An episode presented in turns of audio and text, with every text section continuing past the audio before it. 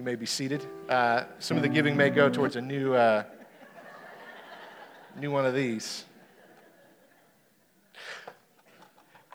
You'll see there's multiple ways to give here at South Creek. Uh, you can text any, any dollar amount to the number on the screen. You can give as they're passing it here uh, around, uh, or you can go to our website, southcreek.church, and there you can either do a one time gift or you can set up a recurring gift. Uh, and we do thank you. Yes, and our gifts do you go to all sorts of things. They go towards uh, our programs, they go towards things like this. I also love, one of the things that I love, um, that we as a church do is that we as a church tithe. So 10% of what we bring in as a church uh, goes back out uh, into either local ministries or ministries uh, around the country or around the world. And so uh, just by your giving, you're also making a um, kingdom impact on a global scale. So uh, thank you guys uh, so, so much. All right, I, I, I want us to, we're talking a little bit more in church today and uh, maybe more than usual. I, I, want you guys to take a quick moment and find someone kind of around you, and I want you to tell them who was your childhood hero. Someone could be, could be a parent, could be uh, a sports figure, could be a teacher, something like that. But just take 30 seconds real quick and share with someone around you who was your hero as a child.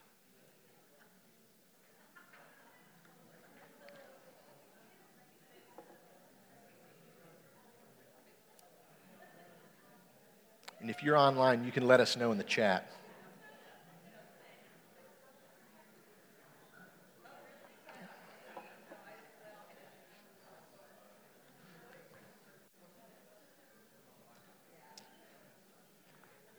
All right, bring it back in.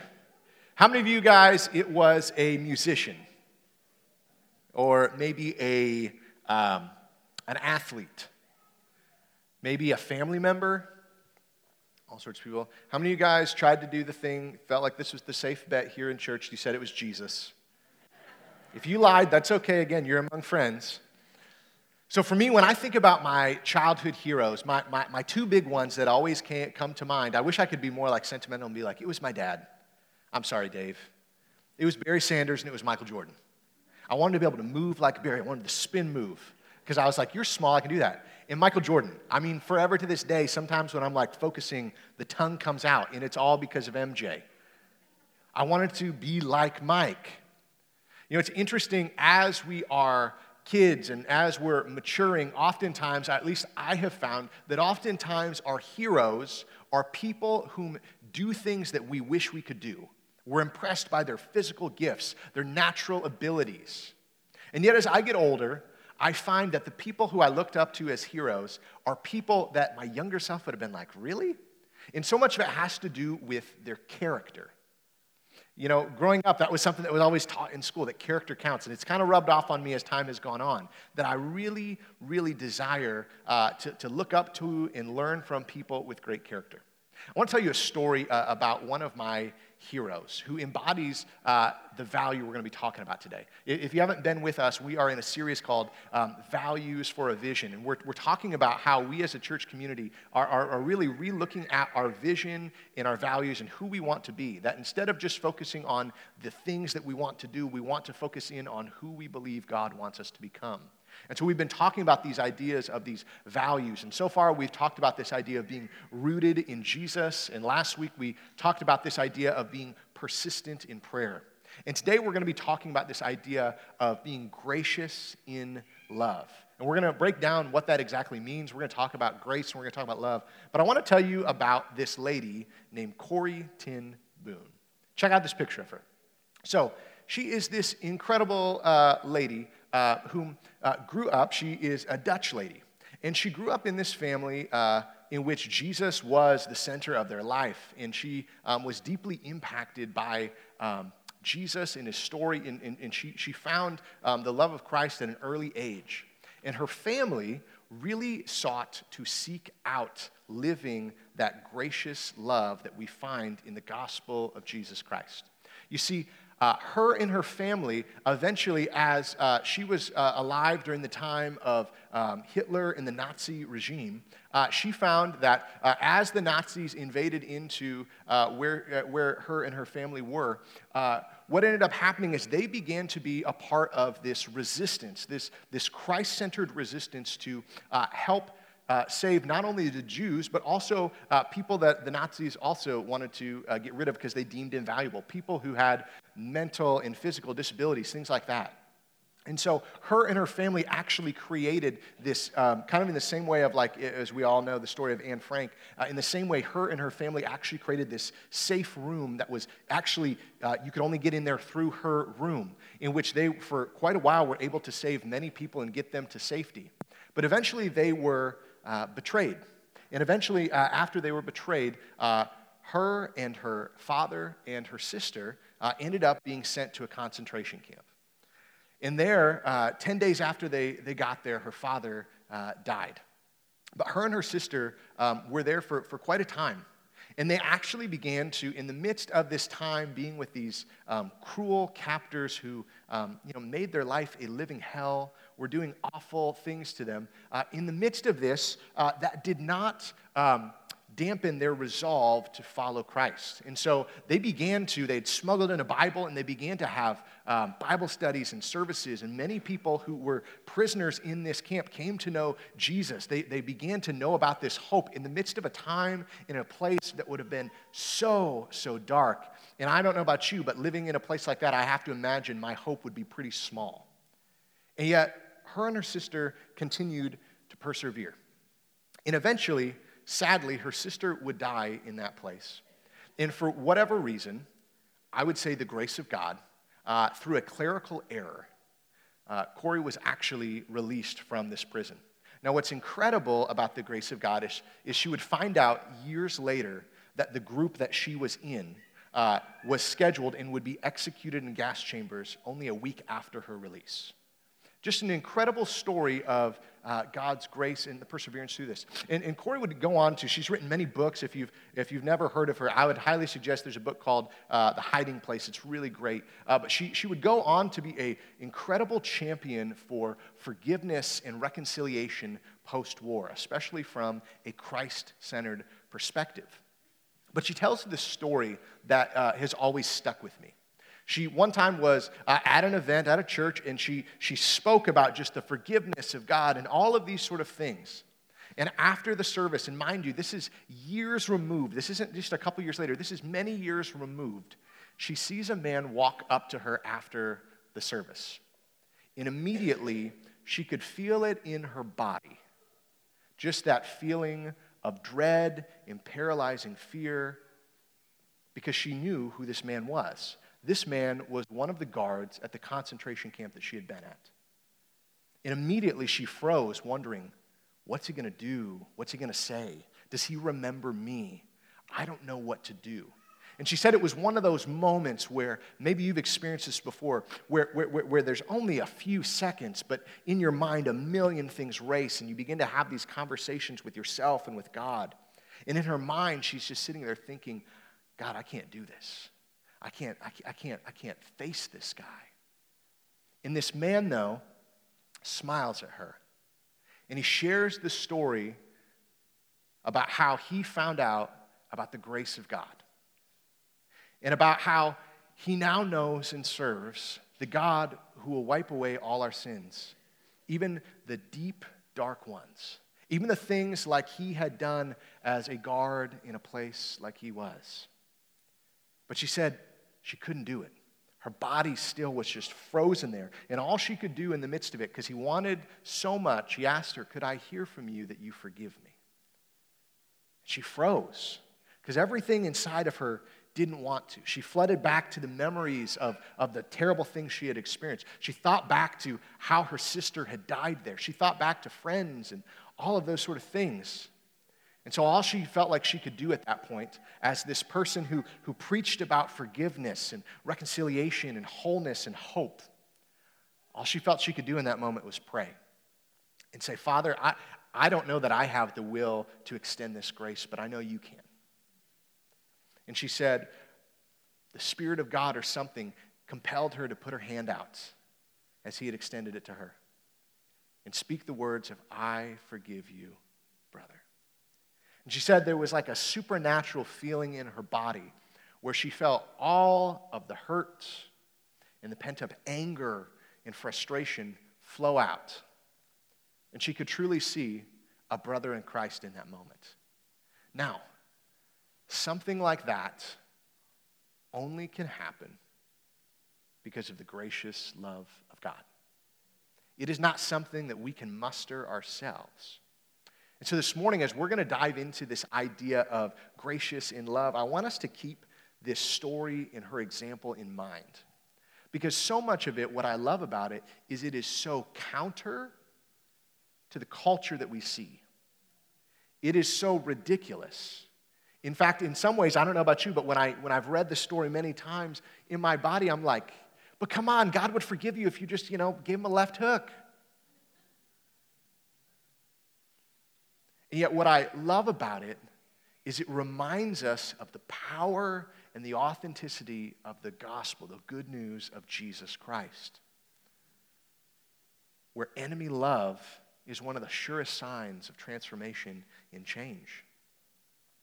And where, in the same way, as she would write uh, in, in more words than I could say right now, that what compelled her to be able to forgive and be gracious to this man whom she did not want to, and whom, in many ways, we would all say she did not need to, she does it because of her understanding of the grace that she has received from God, whom she did not deserve and he did not need to give, but he did because he was compelled by love.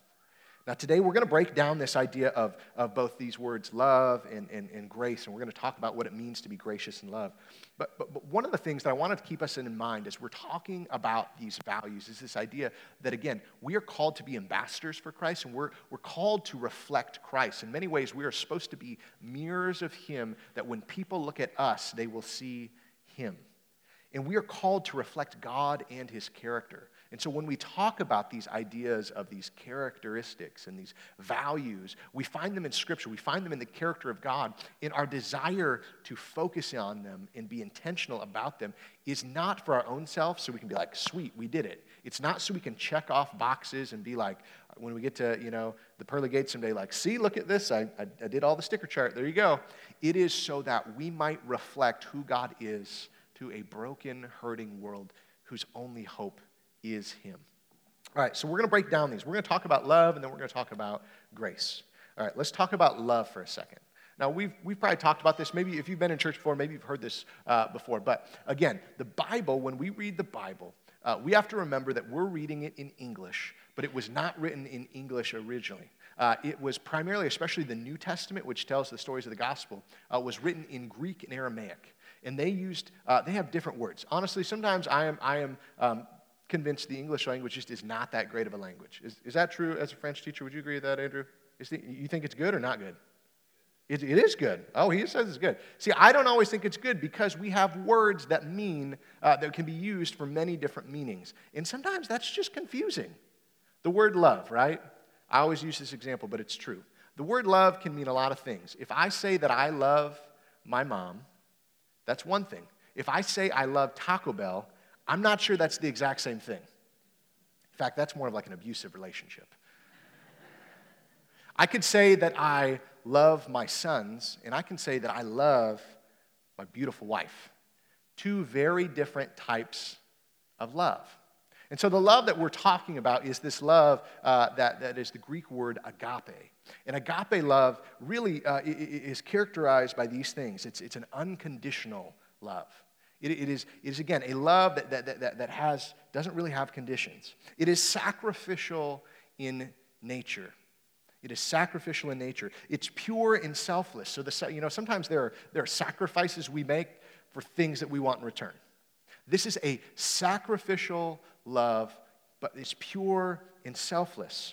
And it comes from God. This is not a love that we can uh, be able to, to wield on our own. It's not something that we get to produce, it is something that is produced inside of us to share with others.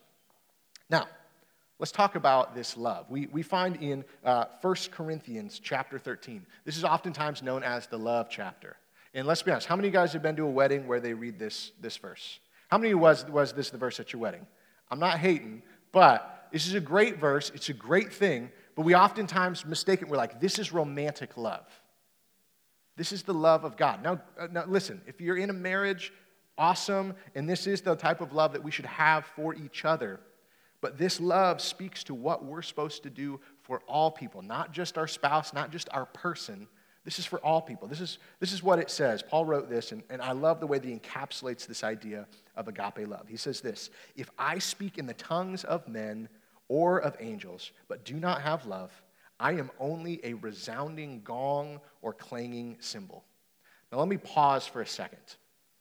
I used to hear this verse, and I didn't really get it um, this first part. Uh, and then I had kids. Have any of you ever had the pleasure of a uncle or an aunt or a grandparent buy your child a toy drum set or anything like that? Listen, God's grace is for them as well. Maybe not mine.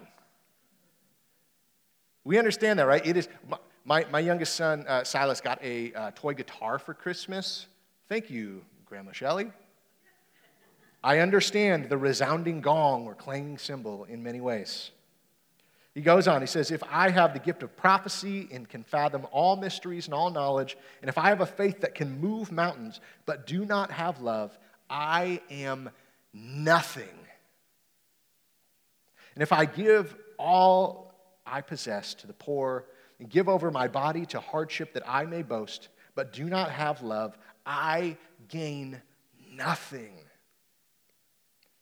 So, what is love?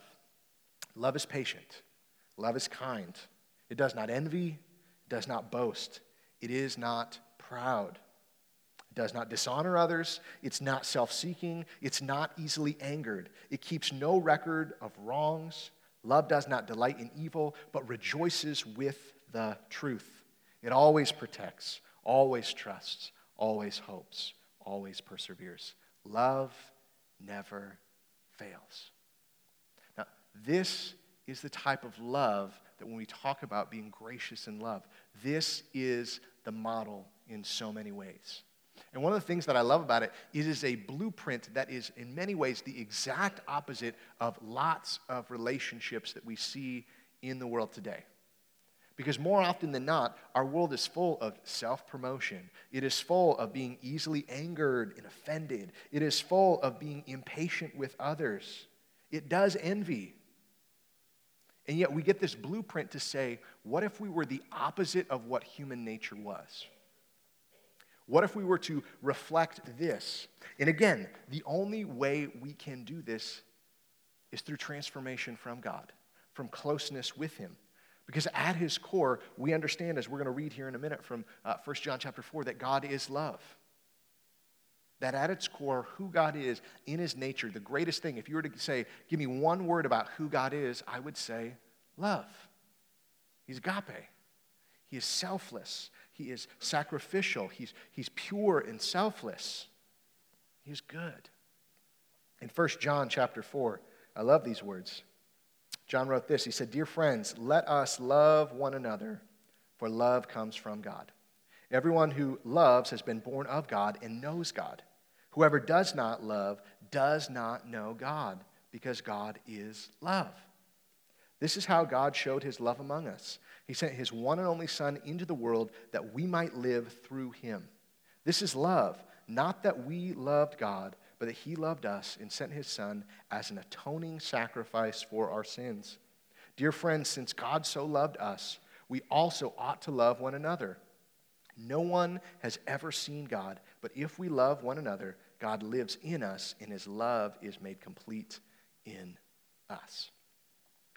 Now, John says a lot there, but, but some, of the, some of the key things that I think he says that, that, that, that is helpful for us uh, desiring to follow Jesus, desiring to, to live out this idea of a gracious love, is this idea that if we really want to know God, we need to know his love. And if we really want others to know God, we need to give out his love. And the truth is, that is incredibly difficult often. Because again, oftentimes it's really easy to hold grudges. I don't know about you guys, I'm really good at that.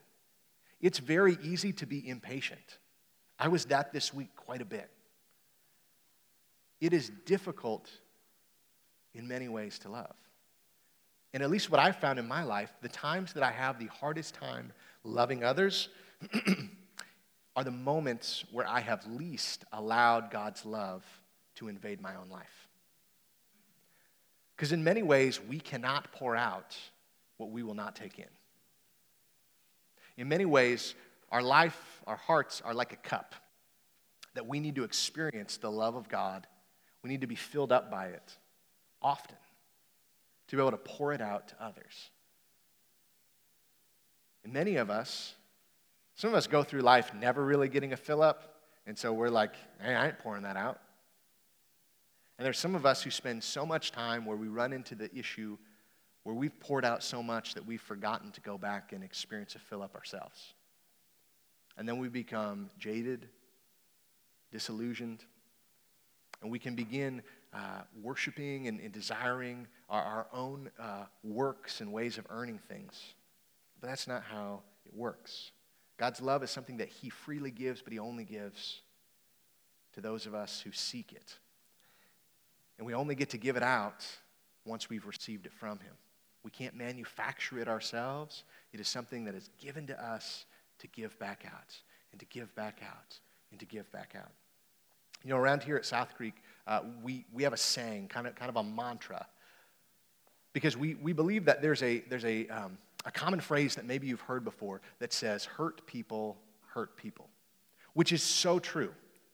I'm sure most of us probably could tell a story of experiencing that. And we, we understand the idea, right? The, the fact that oftentimes people who hurt others, it, it's a reflection of experience of hurt that they've experienced before. But we also believe that, that the counter is true. And we believe that loved people love people. We believe that people who have experienced the love of God should love people. Honestly, one of the things that's crazy to me sometimes is I'll meet people who, who would proclaim being a follower of Jesus, desire to be a follower of Jesus, whom, if they're honest, they love the idea of being a loved person, but they don't have any desire to love people. And that's just not the way it works. God has not called us to experience lots of love and then just go hang out in our basement. That we are called to be in the thick of things, to be people who have been transformed by love that are compelled by love to get out into this world and love people. And not just the people that look like us, think like us, vote like us, smell like us, but all the people. And sometimes love might even require us looking the person whom has hurt us most in the eyes and saying words of blessing and forgiveness. Not because they've earned it, not because they deserve it, but because love compels us to do that. Let's talk about grace. Grace, uh, grace, or in the Greek word, it's, it's charis. What is grace? Grace is it's something that's it's given, it's not earned. Uh, it's God's favor and His forgiveness, and it's getting better than you deserve. You maybe heard this expression before. What's the difference between mercy and grace? Mercy is not getting what you deserve, and grace is getting better than what you deserve. Mercy is when you do something bad and the punishment is void. Grace is you do something bad, and not only is the punishment voided, you get a gift as well. Grace is a pretty sweet deal, if I'm honest. I sometimes underestimate the idea of um, the gift that is the grace of God.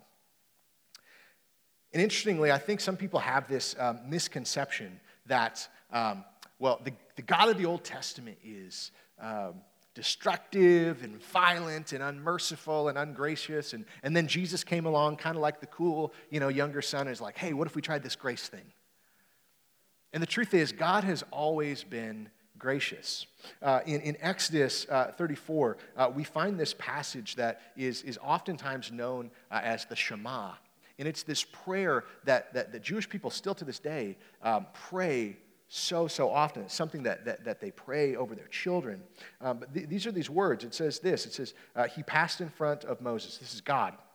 And it says this proclaiming, The Lord, the Lord, the compassionate and gracious God, slow to anger, abounding in love and faithfulness, maintaining love to thousands, and forgiving wickedness, rebellion, and sin. Yet he does not leave the guilty unpunished he punishes the children and their children for the sins of their parents to the third and the fourth generation. Now, I don't have enough time to explain what all of the last part of that means because it can be confusing. But I love that early on we see who God is by just his statement that he is compassionate and gracious, that he is slow to anger and abounding in love and faithfulness, and that he is a forgiving God who forgives wickedness, rebellion, and sin. Now, if you miss anything else about the idea of God in, in the Old Testament, it's just this is that God has always had a bent towards grace. Over and over again, God tries to experience and, and create wholeness to broken relationship that he has with his people. He constantly is on the losing end of the deal. That if, that if there were a negotiation table, God is always losing out, really. He's giving more than really he's getting back. But God has always had this meant there. Um, but it, it's so important that we would be a people of grace. You know, the, the church should, without question, be the most grace filled people in place. Yet, honestly, one of the sad things is that if you were to look at some of the statistics that, the different research groups have done about um, non Christians' views of the church, you know, what are some of the big things that people know us for most? They'd say we are closed minded, judgmental, that we don't like gay people. They would say lots of things, and some things are fair, some things are unfair. Some things uh, they've got twisted. But the truth is, sometimes there are things that we are now um, uh, are reaping from, from the way that we have sown our lives. There are some things that we're dealing with um, now as far as how people view the church and view Jesus that it's kind of our fault or, or people who've come before us' fault. There's some things where, in some ways, we'd say there's no lie there. You know, I've, I have found sadly that there are times that people um, are like, I don't really want to go to church because it's just full of people who are, are, are even more judgmental or terrible. You know, they'll be like, well, the divorce rate is just as high there, if not higher. All of these sort of things.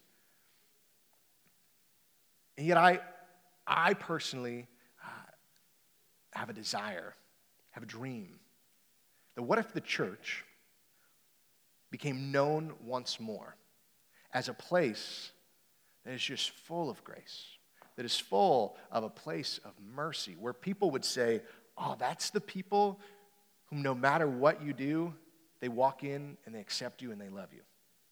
You know, one of the reasons why um, Christianity spread so fast uh, at one point is the fact that during um, certain times of persecution, during times of conflict, during um, things like pandemics, they were the people who were going to the margins True story. There, there, there was a, a huge pandemic that had happened in the Roman Empire, just wiping people out like crazy. And, um, and, and, understandably so, people were afraid. And oftentimes, what was happening is if people got uh, this certain illness at the time, they were just kind of like sent off. Family members are like, hey, good luck. Sorry, we don't know what to do with you. Peace. And the Christians actually became known by their love because they were going to these places where these people were dying and they were sick and they had lost all hope. And they were the ones who were saying we'll do this. When there was time periods in the roman empire when, when people would have babies and they didn't want them anymore and they would just go throw them or leave them abandoned places christians were known for being people who would be seeking out those children taking them in adopting them loving them they were known for this ridiculous gracious love and people were attracted by it. Now, I, I believe that if the same spirit that lived inside of those Christians then still lives inside of you and me, I believe that there is a chance for the church to flip the script, to have a comeback story, to become people where, again, when people are in trouble, they don't think that's a place I'm not going because I don't want people to know my business, I don't want people to judge me, but that would be a place of healing and hope. They wouldn't say, don't go there. They'd say, this is the first place we should go. In Ephesians chapter 2, Paul says this uh, beautifully about just this idea of the grace of God. He says this As for you, you were dead in your transgressions and sins, in which you used to live when you followed the ways of this world and the ruler of the kingdom from afar, the spirit who is now at work in those who are disobedient. All of us also lived among them at one time gratifying the cravings of our flesh and following its desires and thoughts. Like the rest, we were by nature deserving of wrath.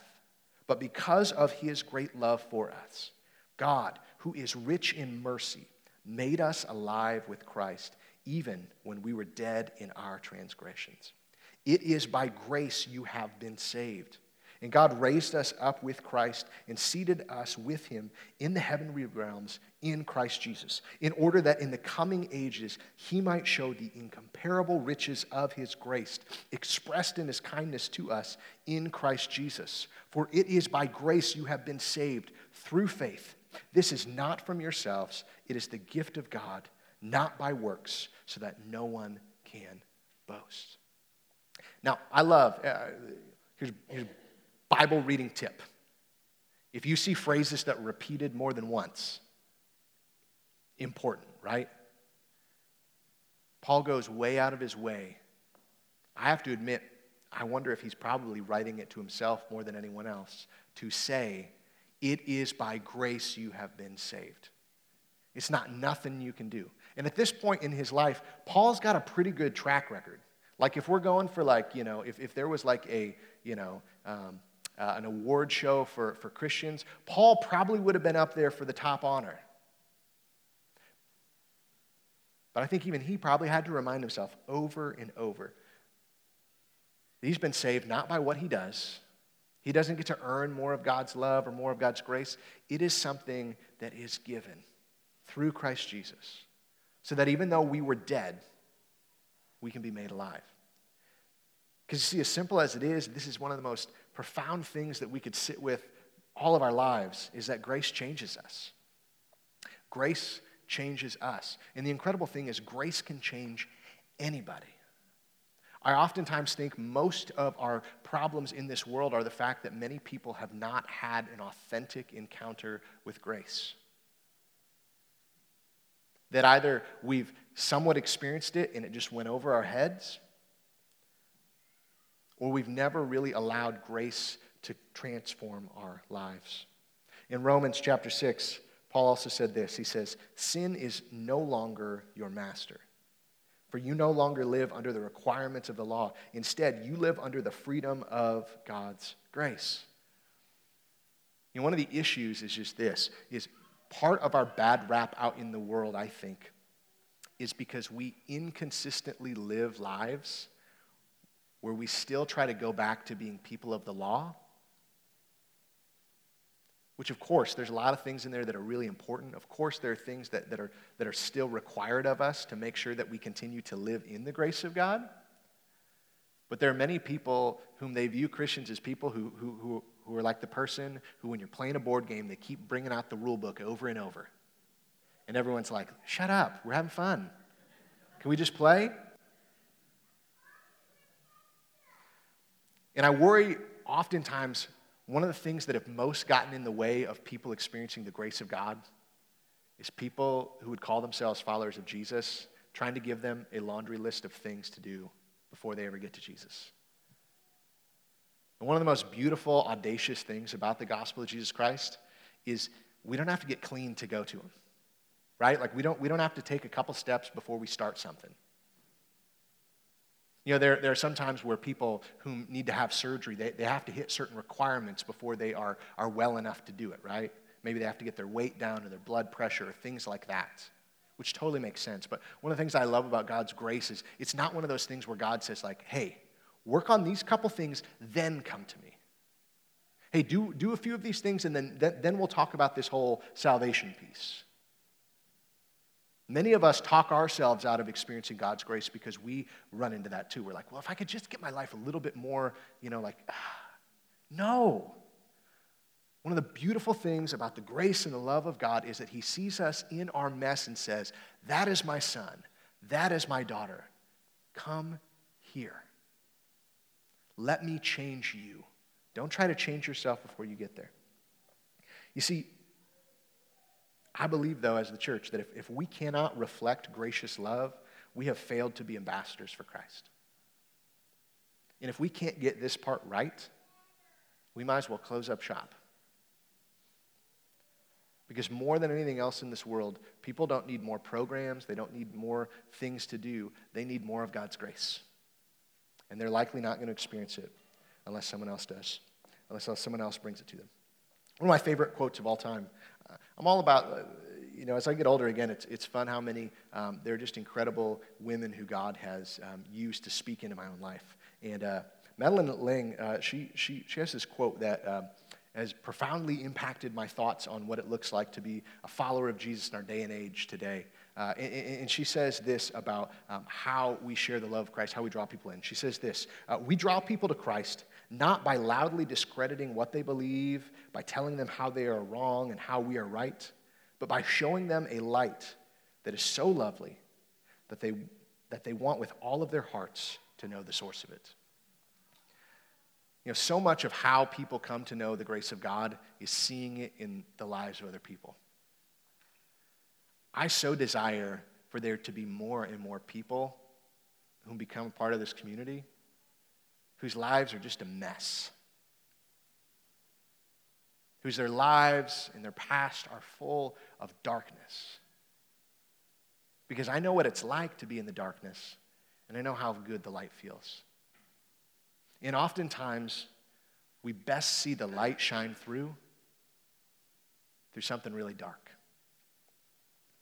And I think so many people desire to get out of the darkness. But the way that they see the light portrayed or they hear people talking about the light doesn't sound that lovely. Doesn't sound that good. I want to tell one last story as uh, Elise is going to come out and, and, and, sing one more song for us. It's a, it's a small story. Um, Jesus, he is arrested, he's beaten, he, he's, he's put up on the cross, you might remember.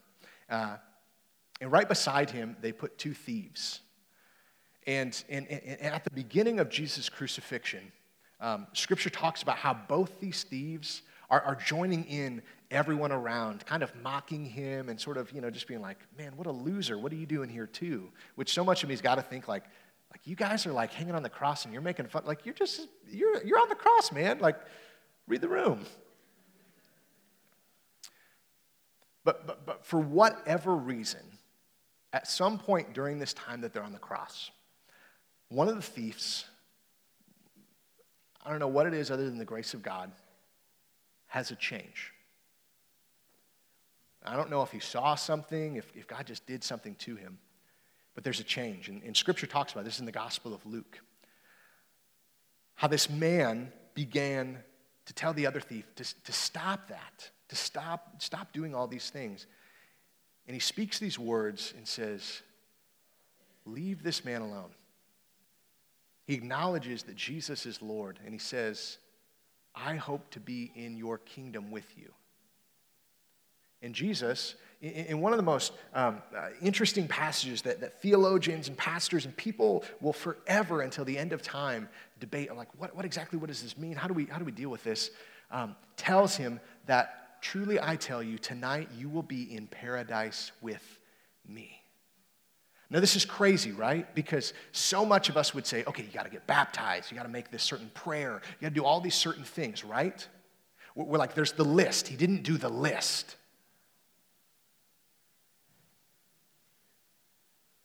Yet ultimately, it is Jesus' grace, not our grace. Ultimately, it is a gift that comes from Christ, not something that we get to de- delegate. None of us, I just want you to hear this out loud, none of us have been called to be the gatekeepers of God's grace. He didn't pick any of you and say, like, you're going to be the gatekeeper of God's grace.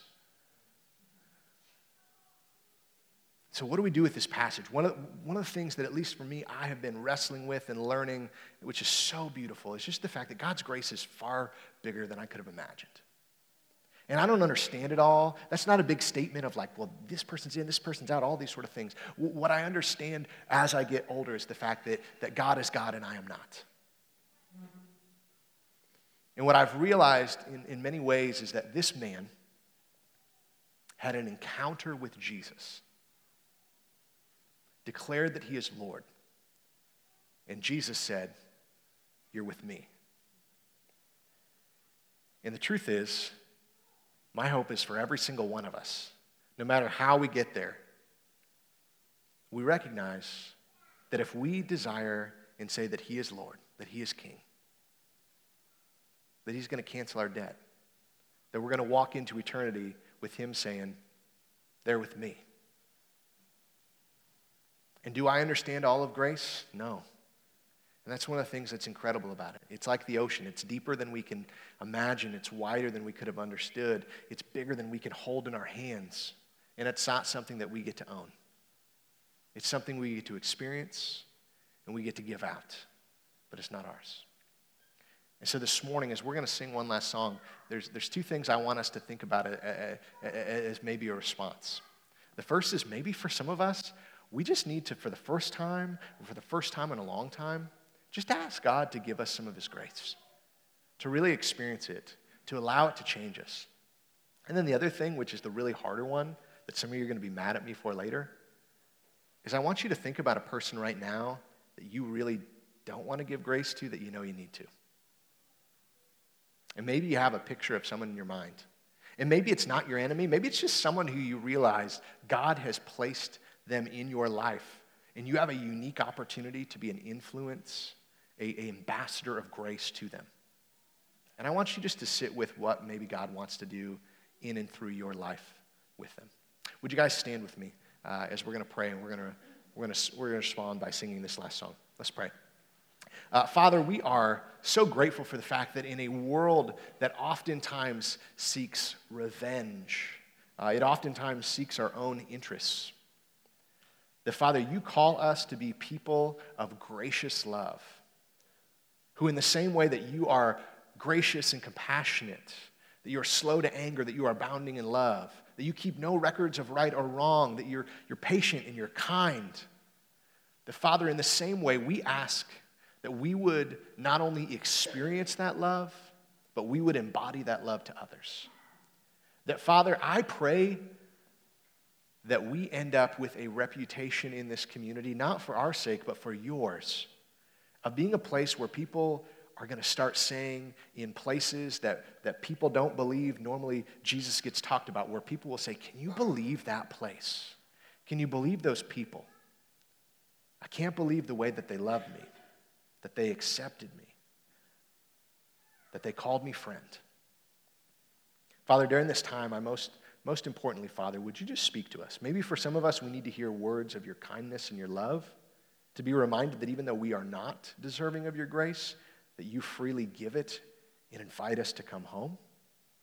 And that, Father, you also may, in our minds and our hearts, begin to place just a, um, an insatiable desire to seek out the person that you've placed in our hearts and our minds, to be a person who is an ambassador of grace for them. Father, speak to us as we sing these songs and remind us of our identity in you. It's in Jesus' name I pray. Amen.